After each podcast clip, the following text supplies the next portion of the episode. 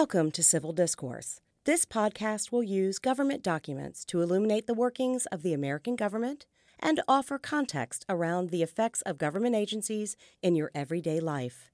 And now, your hosts, Nia Rogers, Public Affairs Librarian, and Dr. John Augenbaugh, Political Science Professor.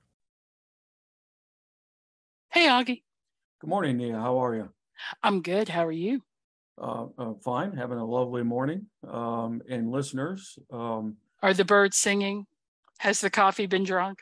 uh, both uh, uh, events have occurred. Then it's a good morning, isn't yes, it? Um, But- but we're going to our new to the Yes. next yes. uh, uh, listen- department. Yeah, listeners, uh, uh, uh, we are continuing our series on cabinet departments within the United States federal government. Um, and we are starting a new one. Um, I think one that is kind of sort of near and dear to, uh, uh, uh, both me and Nia, uh, because we both grew up in rural, rural America. And, uh, both of us have family connections to farming and agriculture. Yep.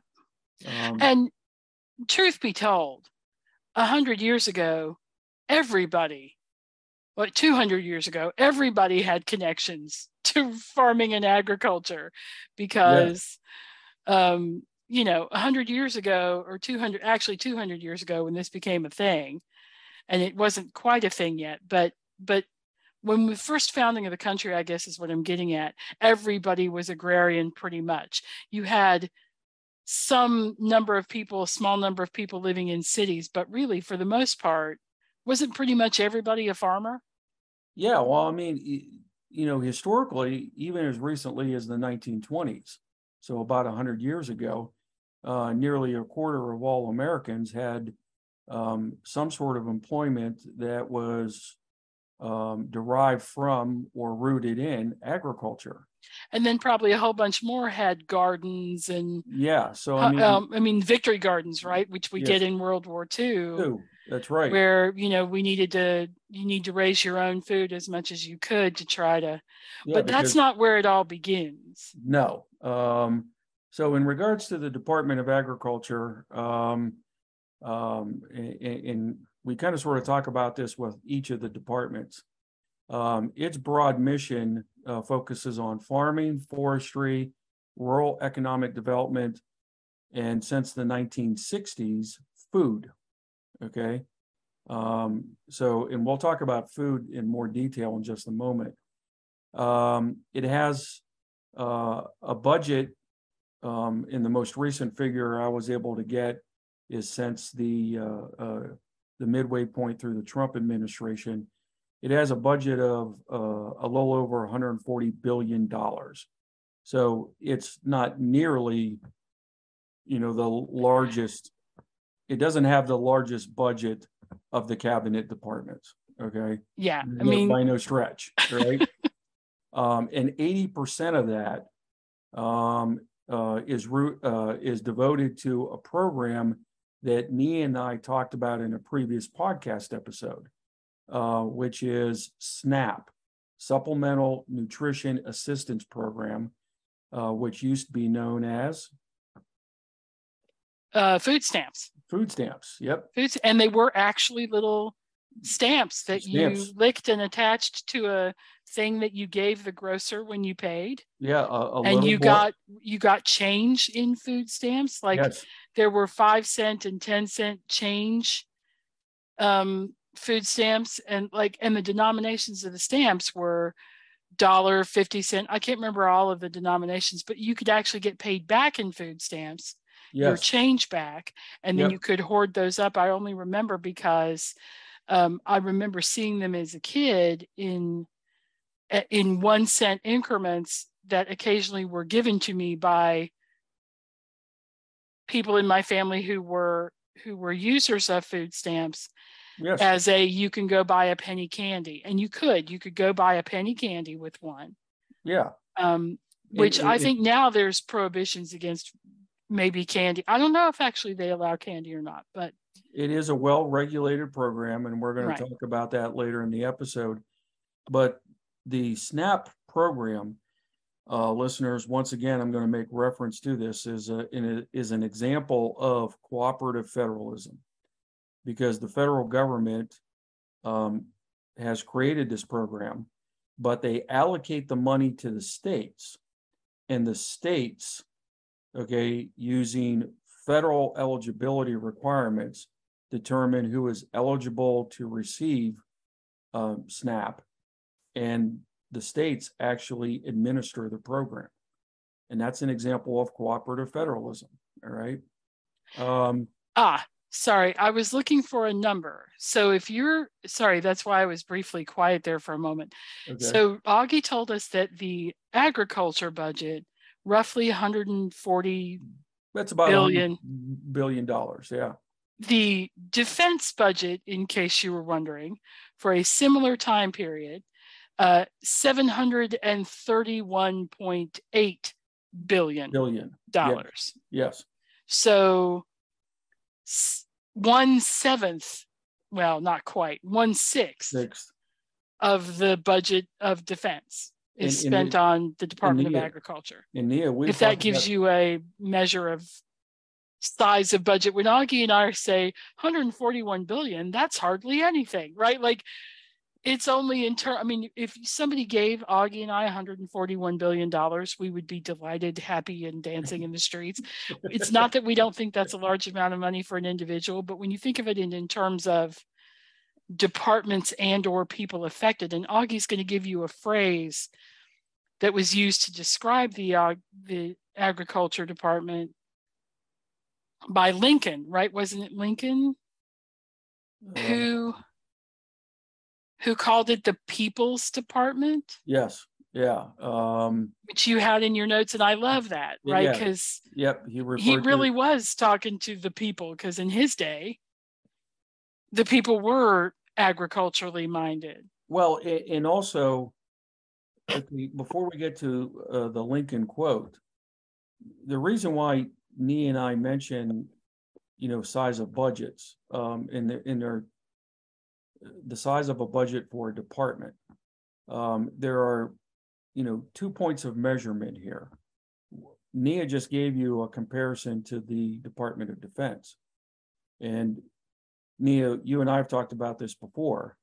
A government's budget is a statement of priorities. Right.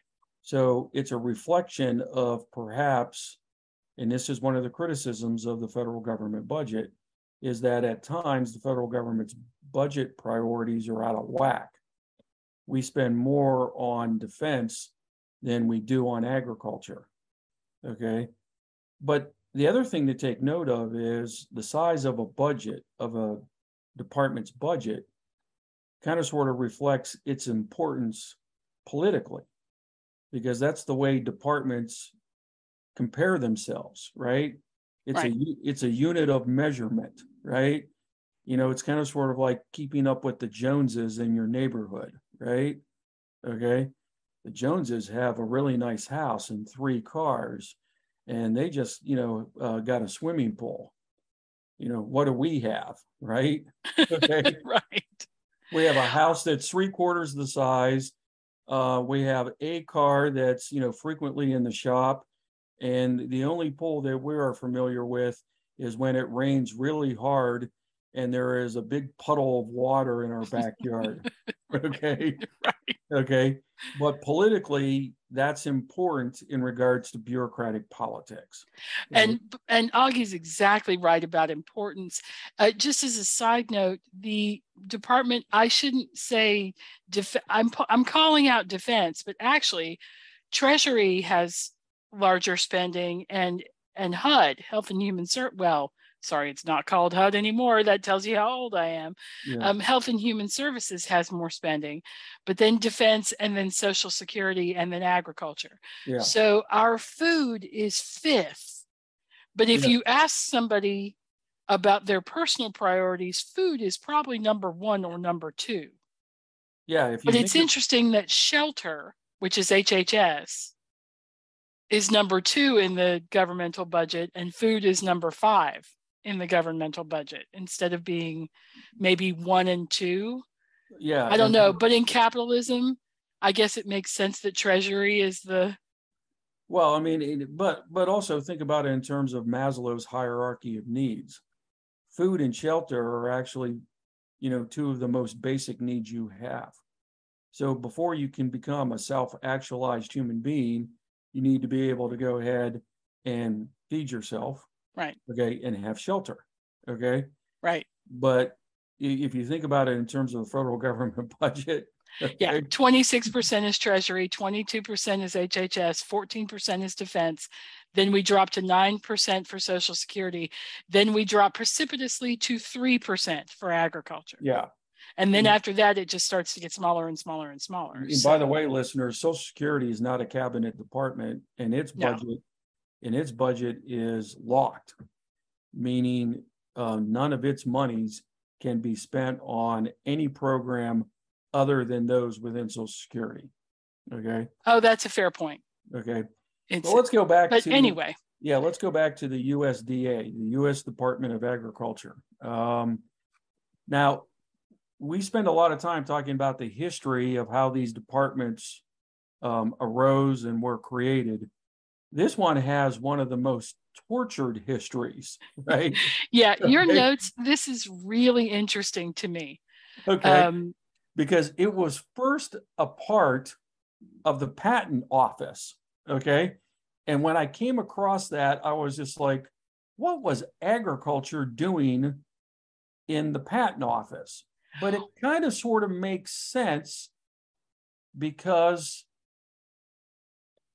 officials in the federal government were long interested in new and improved varieties of seeds, plants, and animals for import into the United States. Right. And if you can make a seed that will survive in a certain area that wasn't surviving there before, you would want to patent it because you'd want to sell it. Yes. I mean, this is long before the giant evil that is Monsanto, but um and Monsanto if you're listening, you're evil. There you go. That's my opinion and you can try to sue me over it.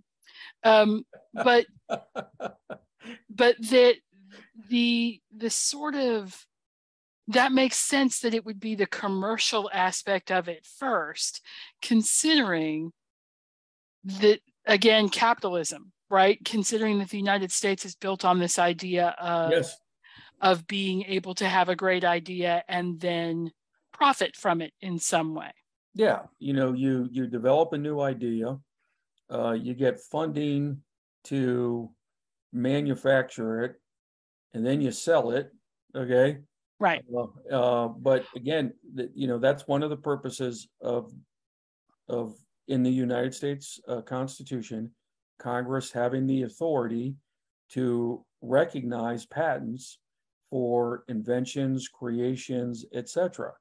I mean, it's part and parcel of a capitalist economy. Yeah, and i adore that they also allotted a thousand dollars to this group for the quote collection of agricultural statistics and other agricultural purposes yes, I like how, uh, end quote, I like how in every single allotment, act, whatever, there is, and other stuff as it applies, yes, right? Like there's always a wiggle phrase yes, that allows, but, but what we get when we get agricultural statistics is now we have those going back to 1839. We have those as a body of and it's really if you ever get a chance to i know i'm about to sound like a complete goob but if you ever get a chance to go back and look at the agricultural annual right the annual statistics every it's really interesting.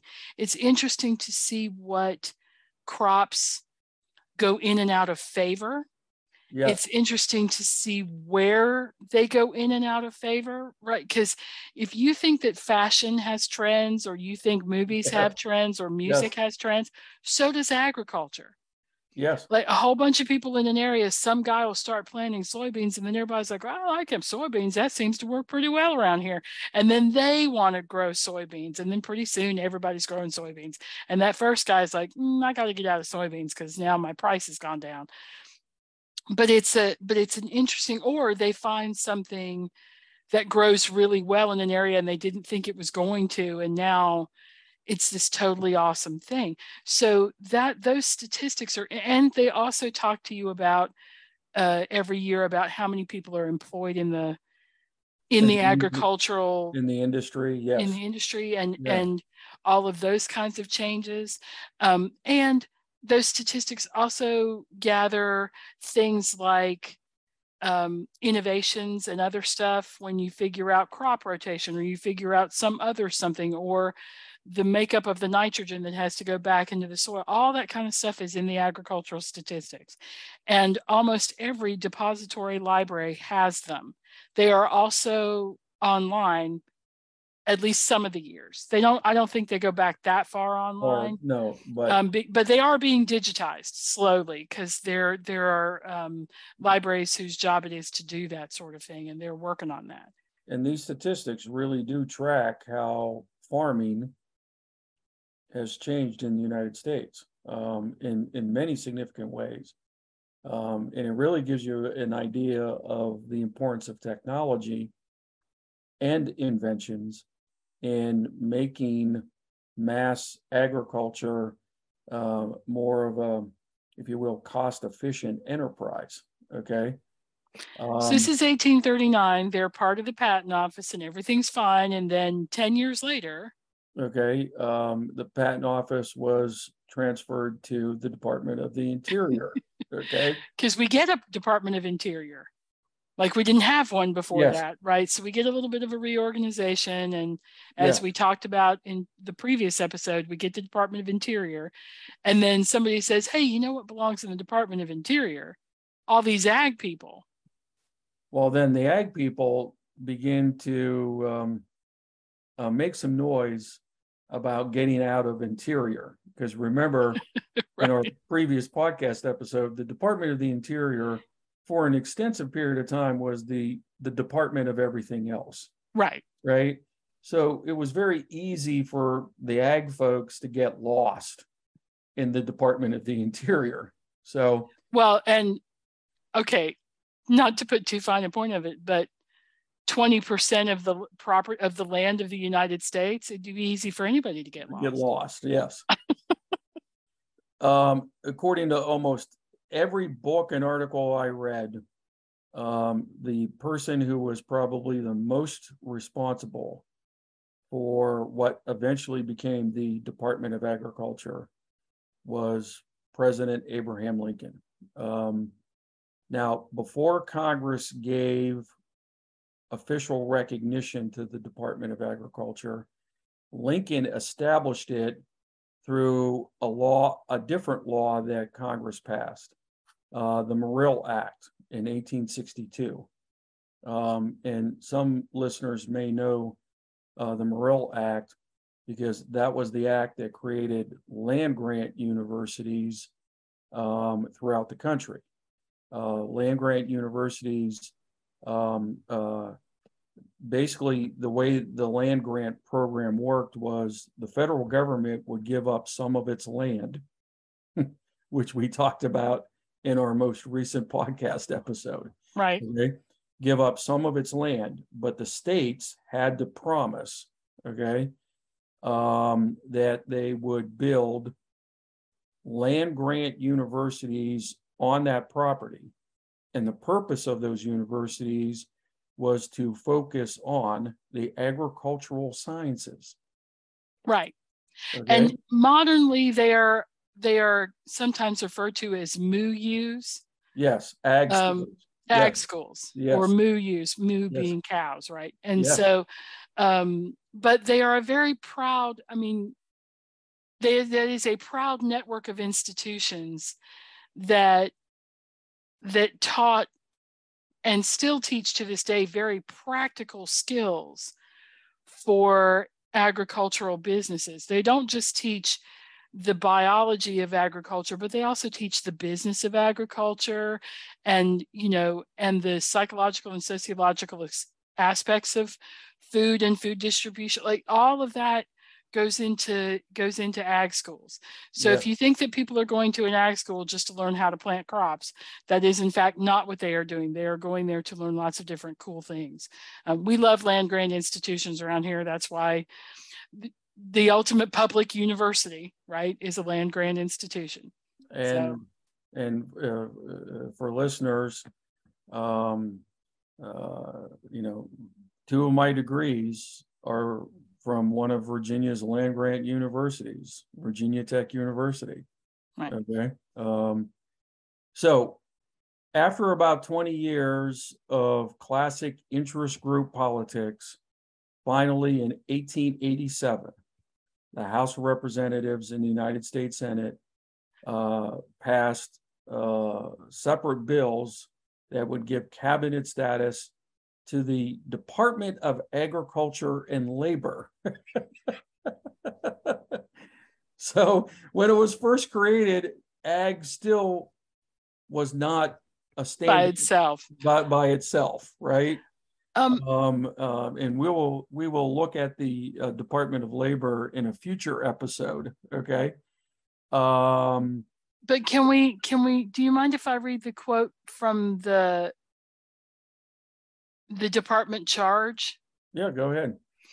Um, the department eight employees was that that's how many they had eight employees they were charged with um, research and development related to quote agriculture rural development aquaculture and human nutrition in the most general and comprehensive sense of those terms okay you eight people go figure out food yeah, yeah, yeah, yeah, right. Okay. i mean that's that's a big And, and by when the you way, when, uh, when and when anybody says the most general and comprehensive you're Sure. like okay what you mean everything thing. Well, and think about rural development, right? I mean, even at that point, where the United States was comprised more of rural areas than urban areas, okay? You see this you see this focus on rural development. I mean, this is part of the American dream myth in the United States right okay, is this idea that you can go to a small town, a village, okay, and you can, you know, uh, you know, buy a farm, feed your family, raise a family, et cetera, et cetera.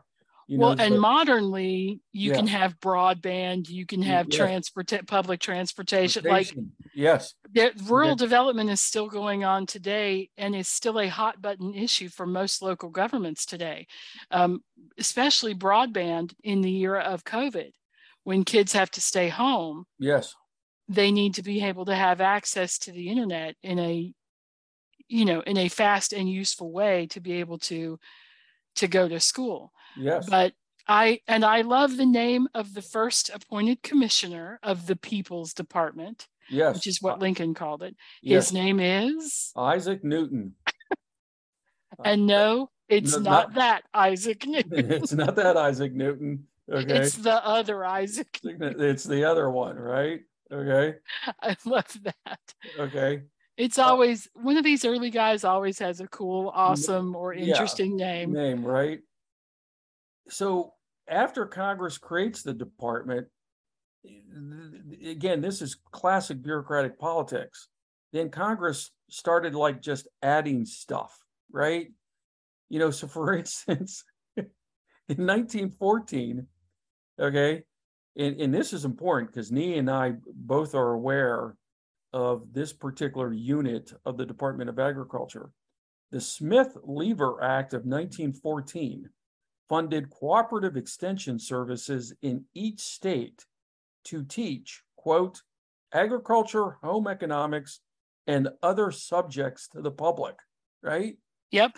And that is still true today. Today, If you if you want to know how to grow tomatoes in your area, the extension office will tell you. That's right. You, you and there I think a lot of the extensions extension offices are tied to universities Universities, yes, and stuff uh, to the land grants, right? Like it's a whole network system of how do we get information out into the local into local hands of farmers and and just regular folk like in terms of home economics i'll tell you one of the coolest things that that that um, extension services do is they hold canning classes and they will teach people how to can the vegetables either that they buy from the store or from their own garden, wherever it is that you acquire vegetables, don't steal them, but wherever it is that you buy them, they will Yes. or raise them, they will teach you how to can them safely so that you can have vegetables in the winter, which trust me, in 1914 was a huge deal. You needed to know. And if your mom didn't teach you, and sorry, I'm not trying to be genderist, but it was generally your mom that taught you how to do that. If your mom didn't teach you, you needed to find somebody who would teach you. The extension offices would show you how to do stuff that come to your house and show you how to can things. uh, in a uh, in a previous professional life, um, I used to work at the Virginia Tech Richmond Center, and they had um, um, extension agents, okay, at the Virginia Tech Richmond Center, and they will hold classes on gardening, okay, home gardens, okay, um, economics, Yep. okay, balancing your budget, Exactly, budgeting and Okay, budgeting, um, how to do your taxes, okay? Um, how to apply for, uh, home loans, okay? All the Yep. kinds of, you know, stuff that when many of us become adults, society expects us to know how to do this stuff. Yep.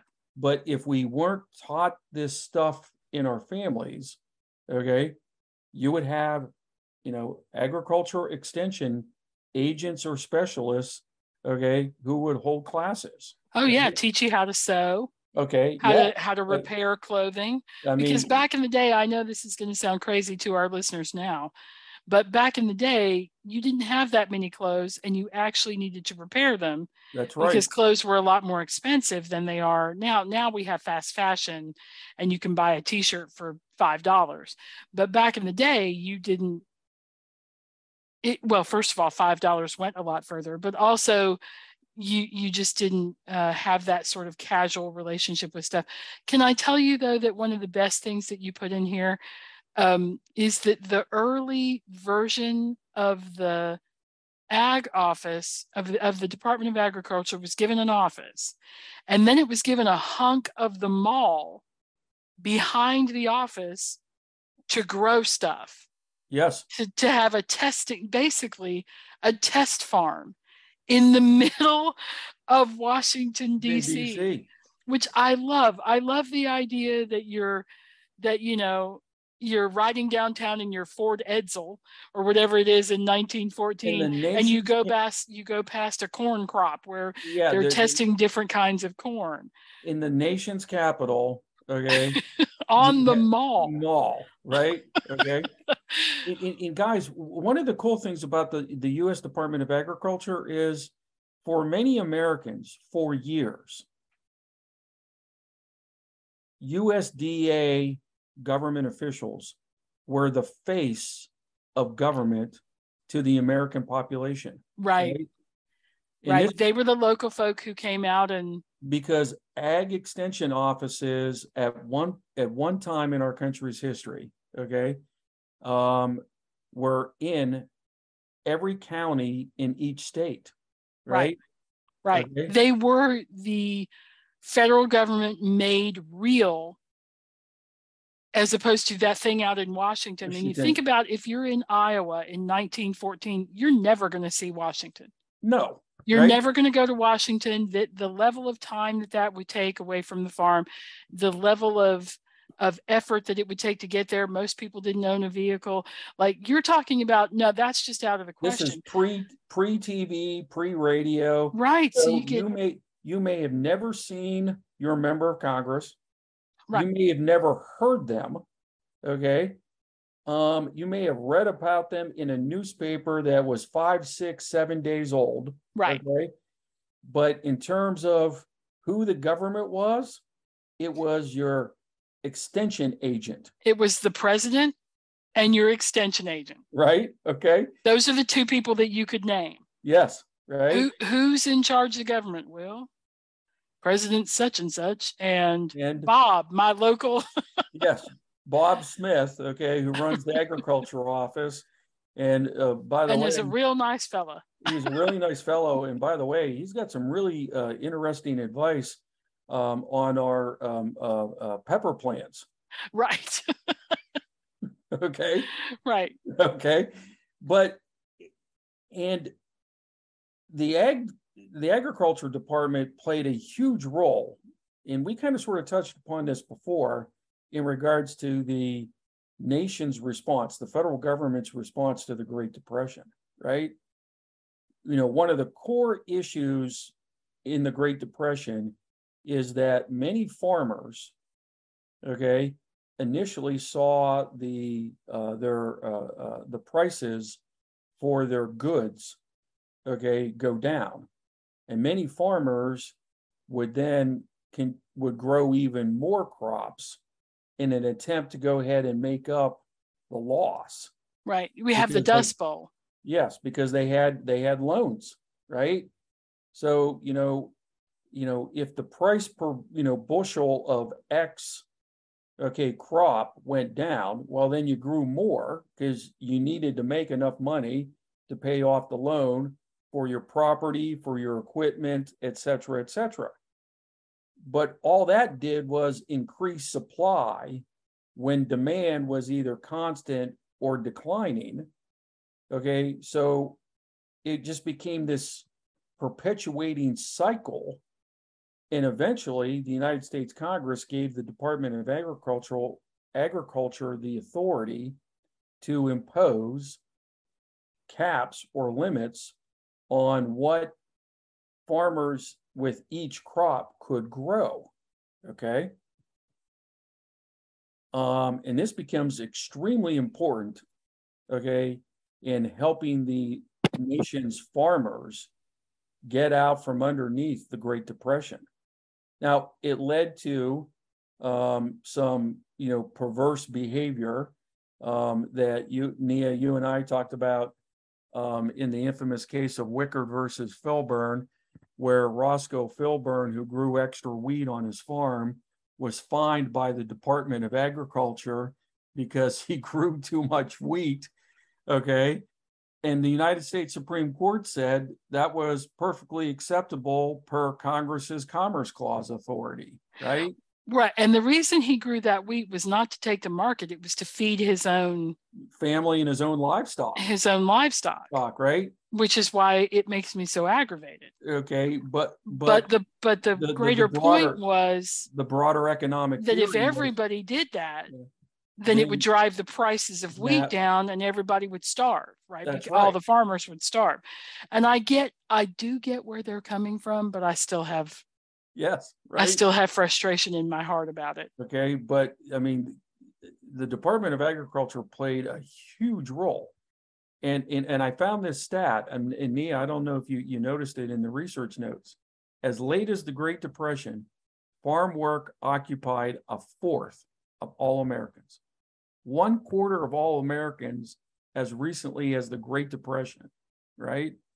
And what you saw a lot with the Great Depression is that many young people who had left farms you know, for a better life in the cities, actually returned home during the 1930s because they couldn't find work in the cities.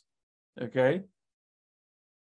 Right. But that ended up making the Dust Bowl worse in some ways Yeah, because there now you have more people trying to farm the, the land and you have a severe drought.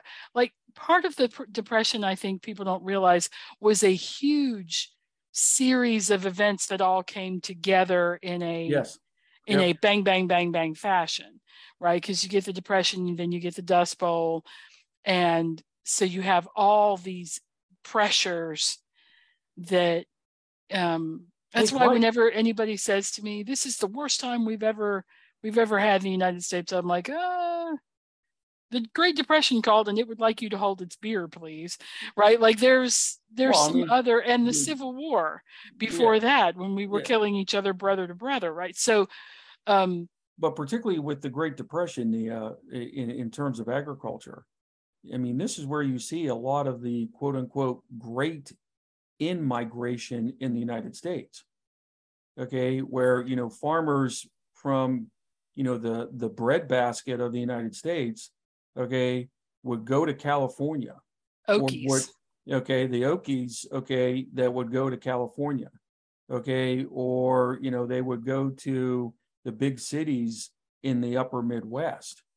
Or you had the reverse migration of where a lot of young people who used to go, who went to cities for new opportunities were returning home because they lost their jobs. But that put more economic pressure on the farms. Right. Because you had more mouths to feed. Okay. Um, you had more workers. I mean, hey, free, free, free labor. Okay. But there's nothing for them to grow. That's right. Okay. And the Department of Agriculture had to figure out a way how to get, okay, some stability in the agricultural markets. Um, and they weren't, okay, they weren't always, you know, the, the most popular government officials during the 1930s because they actually had to tell people who basically have spent all their life, you can't grow. Right. You can't do what you basically have been doing all your life. All right. Um, what a difficult job for a government official, right? Um, the last, the last. Oh, epi- but wait, can yeah. we, can we, the, the positive thing, one of the positive things that they did in nineteen twenty-three was they established the Bureau of Home Economics. Yes. um, which published shopping advice and recipes to stretch family budgets and make food go further. So if you wonder why your grandma puts breadcrumbs in meatloaf, it is because in 1923, the Bureau of Home Economics said, you know what you can do with that pound of meat? You can make it go further if you put bread in it. If you if you put beans and bread in it, you can stretch it out and it will it will feed more people. Like that Nia, I'm going to tell you. and those are still skills that people use today to do Nia, to stretch Tell, for large families. I'm going to tell you a story. My great grandfather used to make a big pot of vegetable soup, okay, for his family. And um, I would ask him, you know, why did certain vegetables go into your vegetable soup?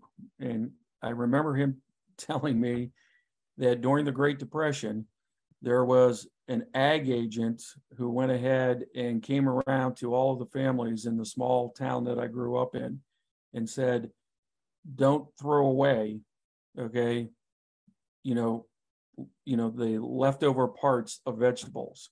You can put it into a soup and with a little bit of chicken broth, you can go ahead and make a big pot of chicken soup that you, uh, chicken vegetable soup, chicken broth vegetable soup, okay, that will feed your family for the rest of the week. Okay, because you know, sometimes I would be like, you know, I'm tasting X in this, and you know, my great grandfather would be like, well, I had a little bit of leftover blah blah blah when I made this, so I just went ahead and threw it in the soup. I was just Right.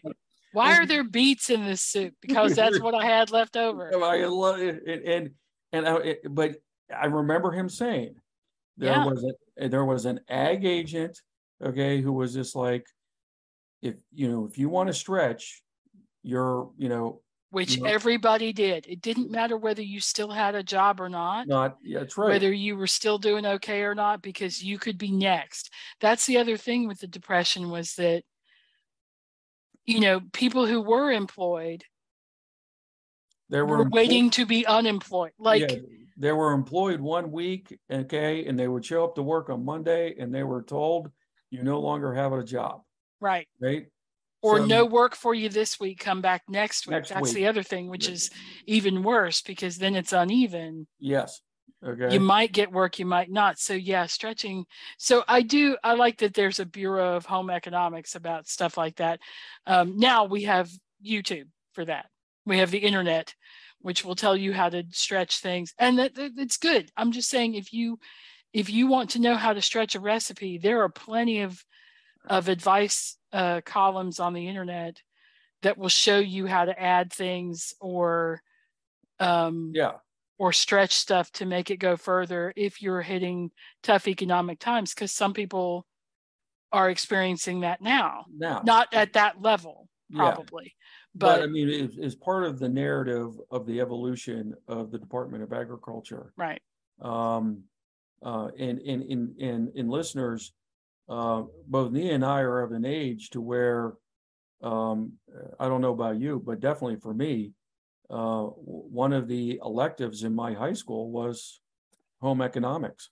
yeah, it was in my middle school. It wasn't in Okay. my high school. A- but and I don't know that they do that anymore, which I think is a little sad because I learned how to write checks, how to balance a checkbook, right? How to do your Yes, take your statement at the end of the month and balance everything, make sure that everything was right. I know people probably don't do that much anymore. And then how to make a weekly food budget and how to yes, how to plan meals to use something more than once so that you didn't waste anything and they also taught basic cooking skills and they taught basic sewing skills in my class. yes. Is that the kind of stuff you learned? that's the stuff we learned. Uh, we also learned basic food security. I mean, you know, how to go ahead and make sure that, you know, the food you prepare, uh, you prepared was stored correctly so that, uh, when you would eat leftovers in the future, you wouldn't get sick. Oh, food safety. Yeah. Uh, I mean, see. And, and, and, and, uh. Well, that's a good idea because I mean, well, I mean. and and just for our college listeners who may think that it's okay to leave a pizza on your dorm room table for three days and still eat it, please don't. Don't- Yeah, don't do that. Don't do that. Okay.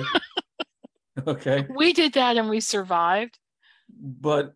but it's not a thing we would encourage you to do. No, right? Okay. Um, the last thing I want to mention in, in regards to the evolution of the Department of Agriculture is uh, some uh, significant changes um, during, once again, the uh, presidential administration of Lyndon Baines Johnson.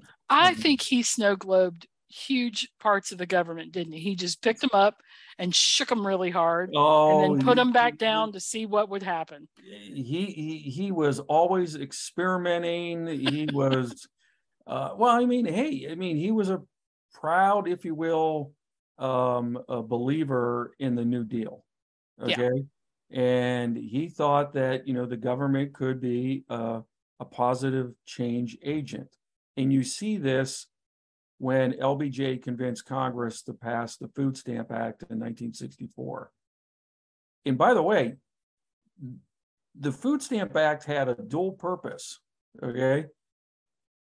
Yeah, On it wasn't just about Feeding making sure that poor people had people something to to eat. eat.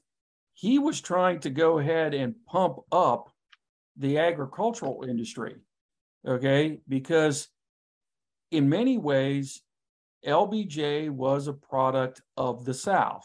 And historically in the United States, okay, agriculture dominated the South.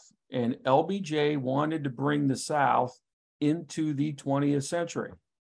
And he thought one of the one of the most effective ways was to go ahead and encourage the South to be more economically efficient and productive. And what better way to do it than to increase the demand by giving poorer Americans an ability to do what? Buy food. Buy food. Okay. That that will pay So- farmers. That will encourage agriculture, right? It it's it- it- Grocers, okay, etc. the whole okay? system, Yeah, truck the- driving, like Yeah, all of it. Yes. All of the delivery mechanisms, everything. But what's interesting about the Food Stamp Act is that it it um or rather food stamps and what modernly would be called SNAP or EBT, uh, there are things that you can't buy on that. Yes. Um, and there are things that are less expensive to buy on that. Like it encourages you to to buy vegetables. It encourages you to buy healthier foods under the theory that that's just better nutritionally Yes. for people. Um, but like you can't buy alcohol with that, even though you can buy alcohol in a grocery store. You can't use this program to buy those, to buy alcohol. And It has to be food. It has to be and again recipients- going back to what what industry are you trying to goose, right? You're trying to goose the agriculture industry.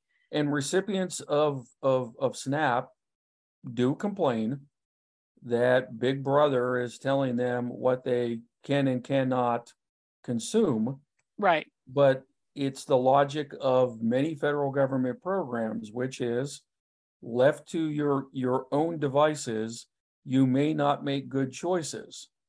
So we may have to incentivize you to make better choices. Yeah, I have to say that that's, I know you're going to talk about some controversies um, ab- about ag, and that's one of my sort of mild controversies.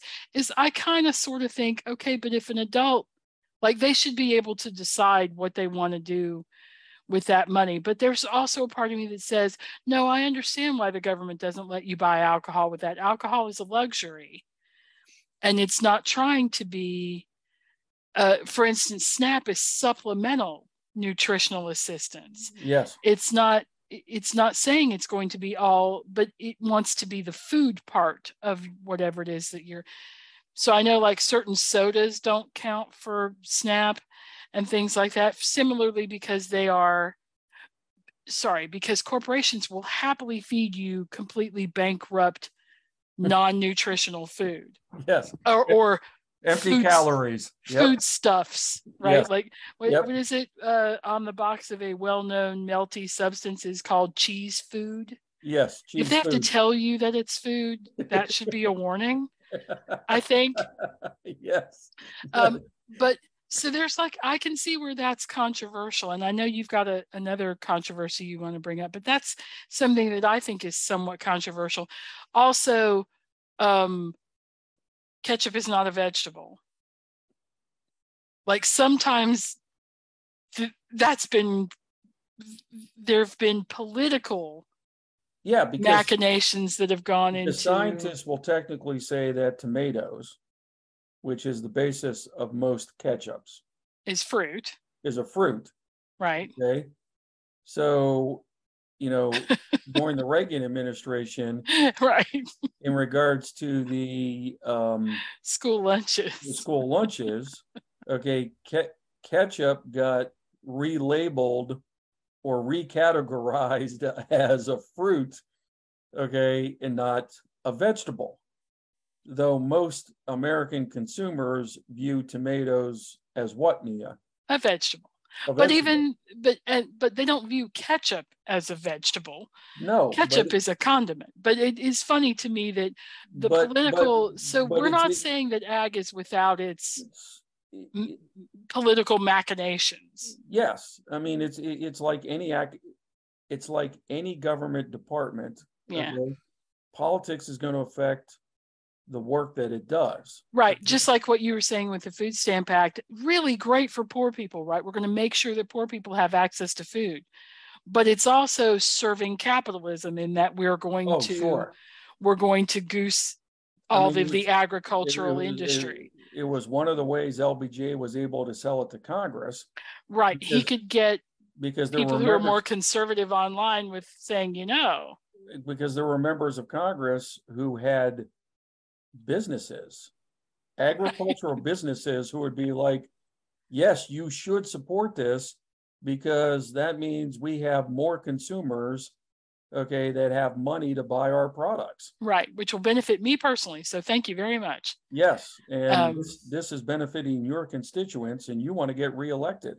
I mean- so it, so it's always there's always nuance to the government Yes. but um but for the most part ag Yeah. has done an admirable job admirable job with the knowledge that they had at the time people complained that during the dust bowl they didn't do more to prevent the dust bowl well first of all i don't know that the department of ag could prevent a drought if they could they would be doing that right now in the west um, but also we didn't know as much about crop rotation as we do now. We didn't know as much about about letting the soils rest and planting different things in different places that we do now. That's so, uh, you know, I think we should give them a little bit of a break on that that they didn't really those things just hadn't been explored as much as they have now. And, and science doesn't solve every problem. Exactly. That's the other part of that. Yep. Okay, and you know, uh, you know, I can be told all the time that I need to get, you know, more than six hours of sleep every night. Okay? tell tell it to the middle of the night Peter Lorre movie that you're watching. watching, you know, Right? Or, or- like, no, no, just another hour because I love the next set of scenes. yeah, right. Yeah. You know, you know, last night, you know, uh, uh, uh, you know, Turner Classic Movies um, had a bunch of Humphrey Bogart movies. Oh well, Okay. I don't know what they expected you to do besides stay up and watch them. Watch, right? Okay. And I had quizzes to grade. Okay. Um, you know, hey, you do the math, right? Yeah, work to do and bogey in the background. Who's not going to stay up? Okay. Though I'm fully aware of the fact that, you know, even at my advanced age, I'm supposed to get, okay, somewhere around seven and a half to eight hours of sleep a night. I That don't didn't- know.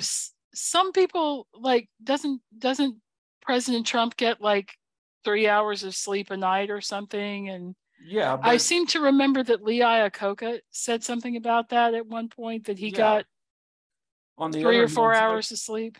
Science also tells us that if you're not getting a lot of sleep, you make poor decisions.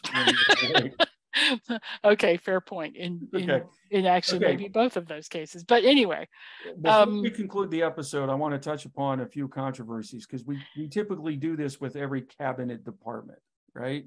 okay, so you're you're gonna skip the units. Uh, okay, uh, yeah, well, we can talk about the units. Um, I just like their names. Their names make me happy. They're uh, all Aggie sounding to me. Yeah, so we got food production and conservation. Pretty straightforward. Rural development, okay, which we've already discussed. Food, nutrition, and consumer services. And by consumer services, the people who put the labels on your food, Oh, yes. right?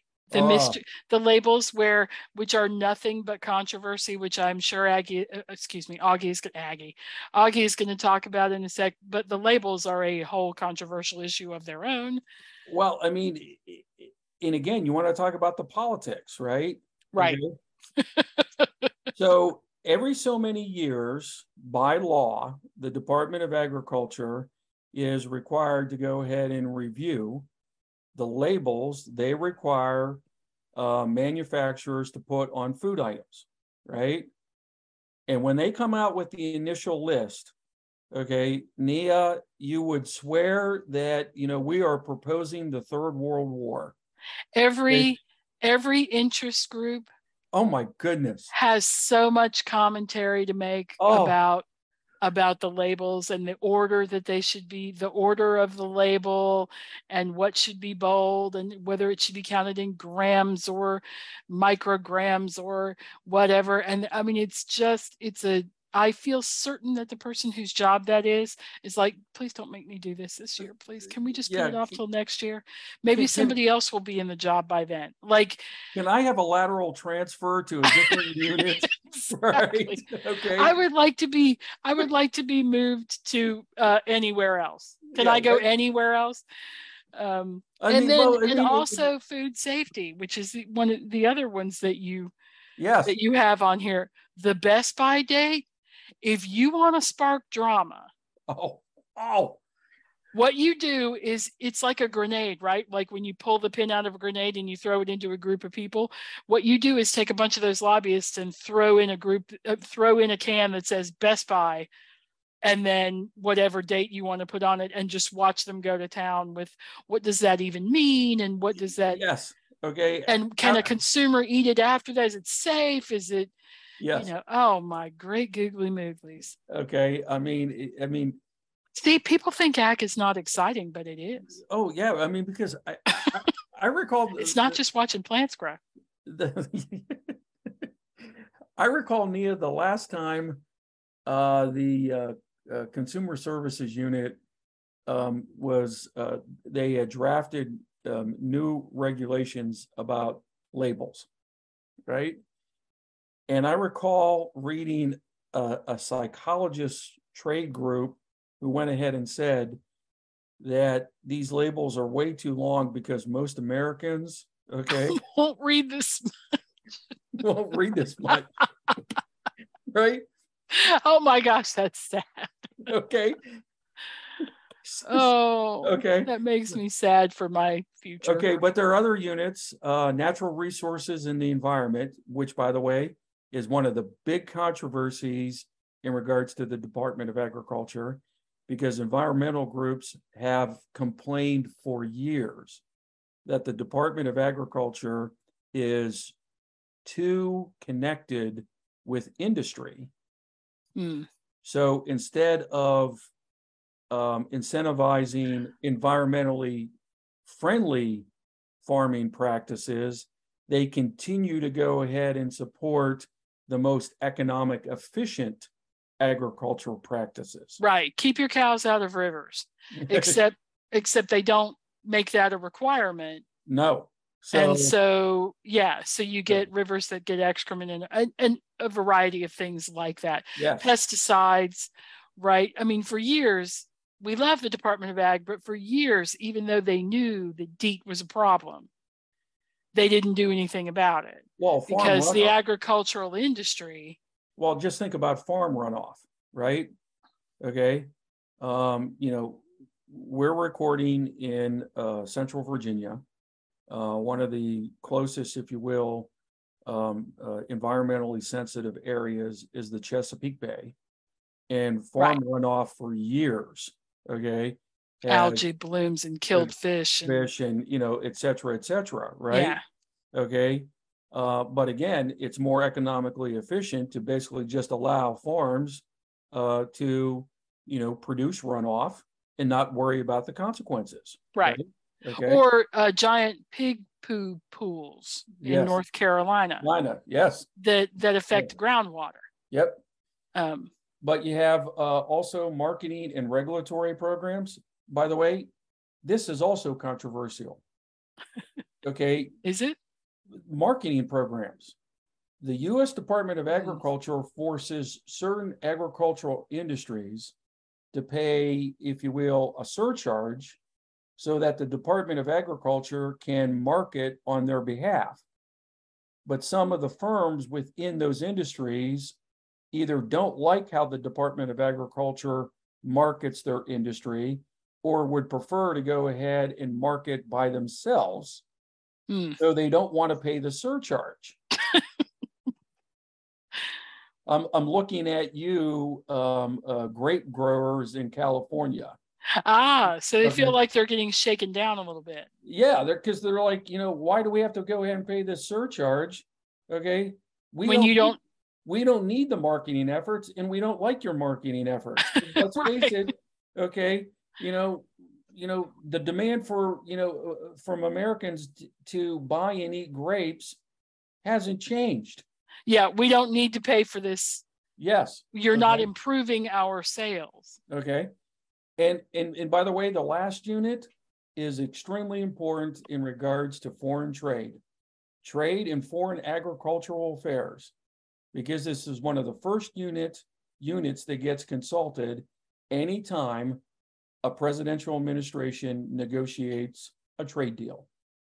Okay, because this has. How is it going to hurt our farmers if we allow? right. Yes. Okay. Okay, And I assume that they are also the people who set the rules for customs so that when you bring something into the country and you say Yes. it's it's just kudzu, it won't be a problem. Yeah, right. That they're like, no, no, we've seen that plant before and it is a problem, Yes. right? Or whatever. Yeah. I'm assuming they set the rules for that sort of thing as well, or at least they have some involvement in it. They, they have a required involvement. Uh, Customs and uh, Border Patrol have to consult with them before they set up any new regulations uh, regarding the import of, of foodstuffs, plants, Yeah, please don't. If you're thinking I'm going to slip over the border to Belize and I'm going to pick up banana tree and bring it home, don't. Don't, yeah. It's just- just it's yeah. just hard, but don't. Yeah, Do us all a favor. But the biggest it strikes me that the biggest problem um, that the Department of Agriculture has had to deal with over the years is discrimination. yes. right? Um, it, it's farmers of color not being treated equally to white farmers. Is that Yes. Um, um, there have been a series of lawsuits um, um, since the 1980s, but this really became um, a significant legal issue in the 1990s, where a number of of, of, of, of trade groups representing first African American farmers, uh, but then the lawsuits were expanded to also include um, Native Americans, women, um, and uh, Hispanics. Um, there were allegations that the Department of Agriculture um, uh, uh, discriminated against them in the issuance of loans. So that brings us to okay, so you know how at the beginning we were harping about the money and 141 billion dollars. A huge portion of that Yes, is in loans to farmers. And what happens with farmers is you have your piece of property and you have to borrow money to get seeds and fertilizer Mhm. And water rights if you don't have water rights, right? So you have to pay for those things ahead of getting the crop. It- and equipment. Let's not forget oh, equipment. Oh, right, and your is- equipment, right, okay. and your equipment. So And are so borrowing against the future, the predicted or projected revenue stream. Okay, right, and like loans of all kinds in the United States, home loans, business loans, um, persons of color have seen discrimination from the beginning of the country, right? sure. It's yes, it's been if you were a, a young african american man who wanted to start a bank good luck you Yes. you would struggle to get a loan to do that um, and that's just a systemic racism problem that we've had in the united states for a long time uh, but in this instance we're talking billions of dollars that Yes. were selectively given to some people and not for to others and it, it changes a lot about what you can do with farming it it changes whether you can buy more property and have a bigger farm right like it, it's all these dynamics of farming Can are take a- dependent on those first few loans to get you rolling and to Yes. Can you take a chance on an experimental crop? right okay, etc. Um, um, and, and what was, and, again, a lot of the loan discrimination that Nia, you just described, um, occurred historically in the private sector. But this was the federal government, okay, that was running loan programs. And by the way, it wasn't just for agriculture, it was for rural development. And rural development loans in many small communities are, is the loan program to fund small business entrepreneurs.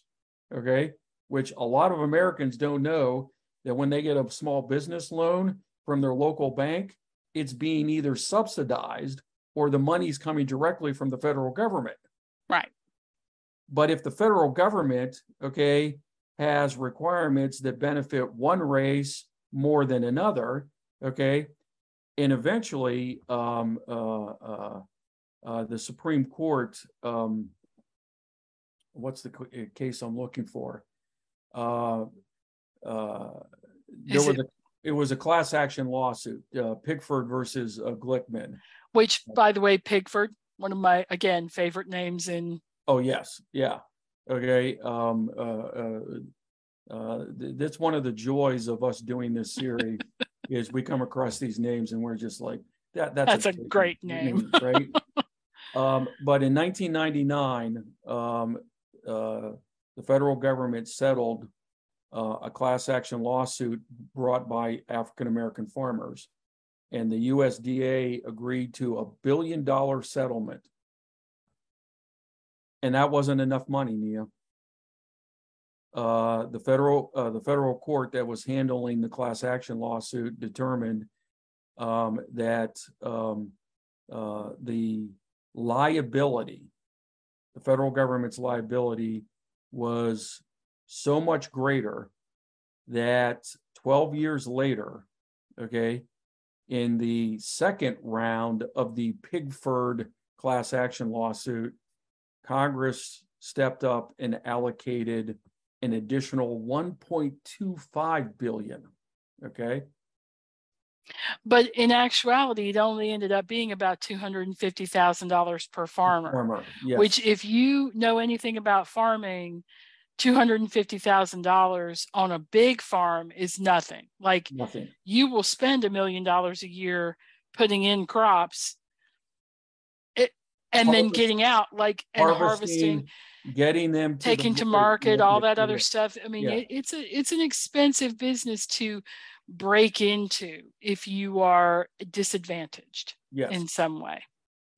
And one last controversy, and you know how I love ironies in regards to government. Ah, the government. Okay. One of the greatest ironies, public health ironies in the United States in our country's history is at the same time certain government agencies were saying that tobacco products, particularly smoking, cause cancer. That'd be the Surgeon General. Would be the This causes cancer. We're going to put a label on it that says this causes cancer. USDA was doing what, Augie? was subsidizing tobacco farming well into the late 1990s. Right. This is not, this is only 20 years ago, folks. That Yes. they stu- and even though we've known since the 70s. Oh, wait a minute. The, the first the first Surgeon General report that concluded that there was more than likely causation between tobacco and cancer, okay, was issued in the 1950s, right? Yeah, but I'm talking about your average person. Person. Okay. your fair enough. average person in the mid don't get the 70s started label. saying, Yes. whoa, this get- isn't, and they started taking them, the ads off of TV Yes. and out of magazines, and they started saying, gosh, it's really bad for you. And for another 20 years, Yes. USDA was like, yeah, but we'll still pay for it. And And again, you know why? Because the tobacco lobby in this nation was so incredibly strong oh, well, but also. and held a huge number of Southern senators and congressmen. well, tobacco farmers. I mean, tobacco farmers, okay, had a some, powerful group of people. yeah, had some of the best lobbyists that put Right. pressure on, you know, members of Congress. And again, this is how Congress works. You had senior members of Congress who were chairing in the House and the Senate either agriculture committees or agricultural subcommittees that control the budget for federal agencies. Right. So, so even if the Department of Agriculture wanted to get out of tobacco farming, They weren't. They weren't gonna until weren't. until the public tide turned enough that's right. Okay. that they could that they could get out. But can can we say that I, I, agree with you that that's one of the greatest. I, I want to mention one more though before we go, okay. and that is this idea that somehow the farm bills are subsidizing small farmers. oh, they don't. They are not. no. They are subsidizing the evil Monsanto and all the other agribusiness, ConAgra, all those other who have millions of acres of farm and are making money hand over fist and being subsidized. yes. I am not a fan, and I will straight up say that. So, ConAgra, feel free to sue me. Um, you won't get anything because I don't have anything, but um, good luck with that. But it's Well, I'm critical. I'm not sure that I think that we should be subsidizing. Similarly, I don't think we should subsidize BP to pull oil out of the ground. They make plenty of money without any effort, I am critical of corporate welfare. right, Okay. of all of it. Okay. A- I And, have- this is one of those instances. I have a problem when the government subsidizes behavior that the market already indicates the behavior will occur. Right. Yeah, people are going to buy food. I mean, Turns out people will still eat. okay. Even if you don't subsidize okay. the eating, they will eat. if we want if we want to encourage people to enter a market and we want to subsidize that behavior that's fine but we already have for instance with agriculture a well-developed market dominated by corporations i'm not thinking that they're just going to go ahead and decide tomorrow hey we're no longer going to go ahead and make billions of dollars every year okay, we're going to shift over to a different industry. No, they're not going to stop doing that. So Right. why the hell are we subsidizing that stuff? Right. Right? Okay, that's you know that kind of crony or corporate capitalism. Okay, just just drives me nuts Yeah. because you, you have the government basically telling us as taxpayers we need to incentivize this behavior. I'm like, no, we don't. They're Right. already in the market. They're already engaged in the behavior. Why are we incentivizing this behavior? Right? And it's not just this this industry we're picking No, on. no, no, we're picking on all the the- industries yes, where right. that happens. It's not just ag and agriculture industries. There's also um, oil, energy uh, um, subsidies. There's car maker subsidies. Yeah, I was There's about oh, to say okay. transportation. I Like mean, those those now. folks aren't going to stop making cars. They don't need Okay. Um, the airlines like yeah. it, there's a lot of industries where we could rethink how much they get subsidized and whether that's an acceptable use of of um and that's in part because Augie and I are both relatively conservative financially. And I think we both are like, wait, do you really need those subsidies? Because if you don't, I have other places where we could use the money. Because I just almost lost my car to a pothole in Richmond the other day. So I'm just saying. And one last thing that I want to throw out here that Augie's got in his notes, and I want to put it on the record for clarification. You will hear people say that there is a huge amount of waste, fraud, and abuse in the SNAP program. The percentage of that is actually very low. oh, it's one of the lowest of all federal government entitlement programs. Does some of it happen? Of course, because guess what? Fraud. Wherever there's money, there's fraud. Like that's Sure. just a natural human skimming off the top kind of thing that he I have five dollars in my wallet. Okay, if my daughter thought that she could go ahead and take a buck or two and have me not notice, she's going to take it. And I think my daughter is generally a good kid. Right. okay? But, but- you know, human nature prevails.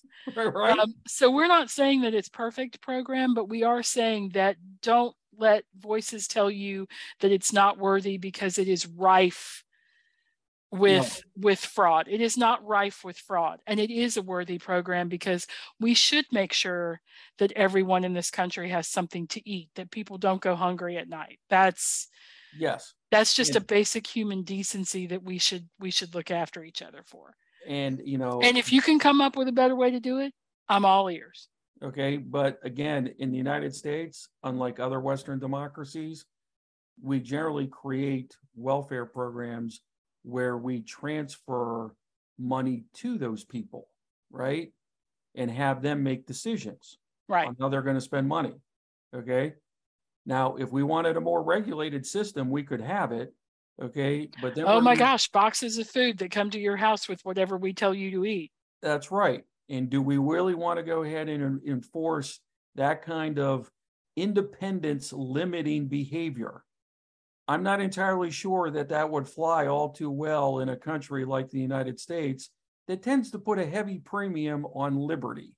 Yeah, I'd rather have the waste, fraud, and abuse at a small level than the somebody tells me what to eat because they know better than I do what's good for me Yeah, thing. I mean, I if mean, given those choices, I'm purely American, and then I'm like, no, no, no, I'm gonna, I'll decide that for myself. And again, there are trade-offs, okay? Right. And when we're talking about what departments do and the policies that they create, okay, let's take a look at the trade-offs. I mean, if we wanted to go ahead and reduce the limited amount of waste, fraud, and abuse in the uh, in the Department of Agriculture SNAP program, we probably could, but we would have to spend millions of dollars to do that. right, Okay, right. Is the policing effort worth what you would save okay. in the in the theoretical waste, fraud, and abuse? abuse, okay? And again, every reputable study that I could get my hands on has suggested, okay? The SNAP program has some of the, the lowest amount of waste, fraud, and abuse of any federal government entitlement program, right? Um, because, you know, you know what the attitude is of most Americans who receive SNAP benefits is? Thank you, Right, gratitude. right? I can feed my kids tonight. Okay. I don't have to look across the kitchen table and see hunger in my children's eyes. Right. Okay. Um, that's gratitude. Okay. And that's a good thing. Right. Okay. Yep. Um, not a So- bad, yeah. So for all of its controversies and for all of its and uh and just for my personal aggravation on the label thing um which i will take to my grave Nia, they still do they still do good work and they still it's still a valuable and important agency Thinking about the label thing, okay, again, I'm not the brightest apple in the barrel, but I have like multiple college degrees, and I got to be honest with you, Nia. Sometimes Okay. you don't understand it do you? I, I I- I'm reading, you know, labels on food items I bought, and I'm like, I'm not entirely sure what this is me, right? right. Okay? right. Is this a good thing or a bad thing? Now i don't know. Oh Okay, my and- goodness. and- and, and we didn't even talk about the nutrition triangle. Oh, oh yeah. which we which is this whole episode on its own. We should because we we will do an episode on that y'all um, okay a- a- because as, that has changed over the years as an example of bureaucratic politics. Okay. Right. The nutri, you know, the the the the food triangle okay, is an excellent example of bureaucratic politics. Yep. Okay. we will talk about that in another episode All right. thank you so much augie this has been wonderful Thank you, Nia. and i'll see you for the next department All right.